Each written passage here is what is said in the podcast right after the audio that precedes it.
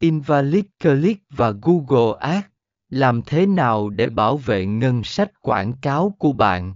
Phần 43A Lời khuyên cụ thể để bảo vệ ngân sách quảng cáo để bảo vệ ngân sách quảng cáo của bạn khỏi Invalid Click. Sau đây là một số lời khuyên cụ thể.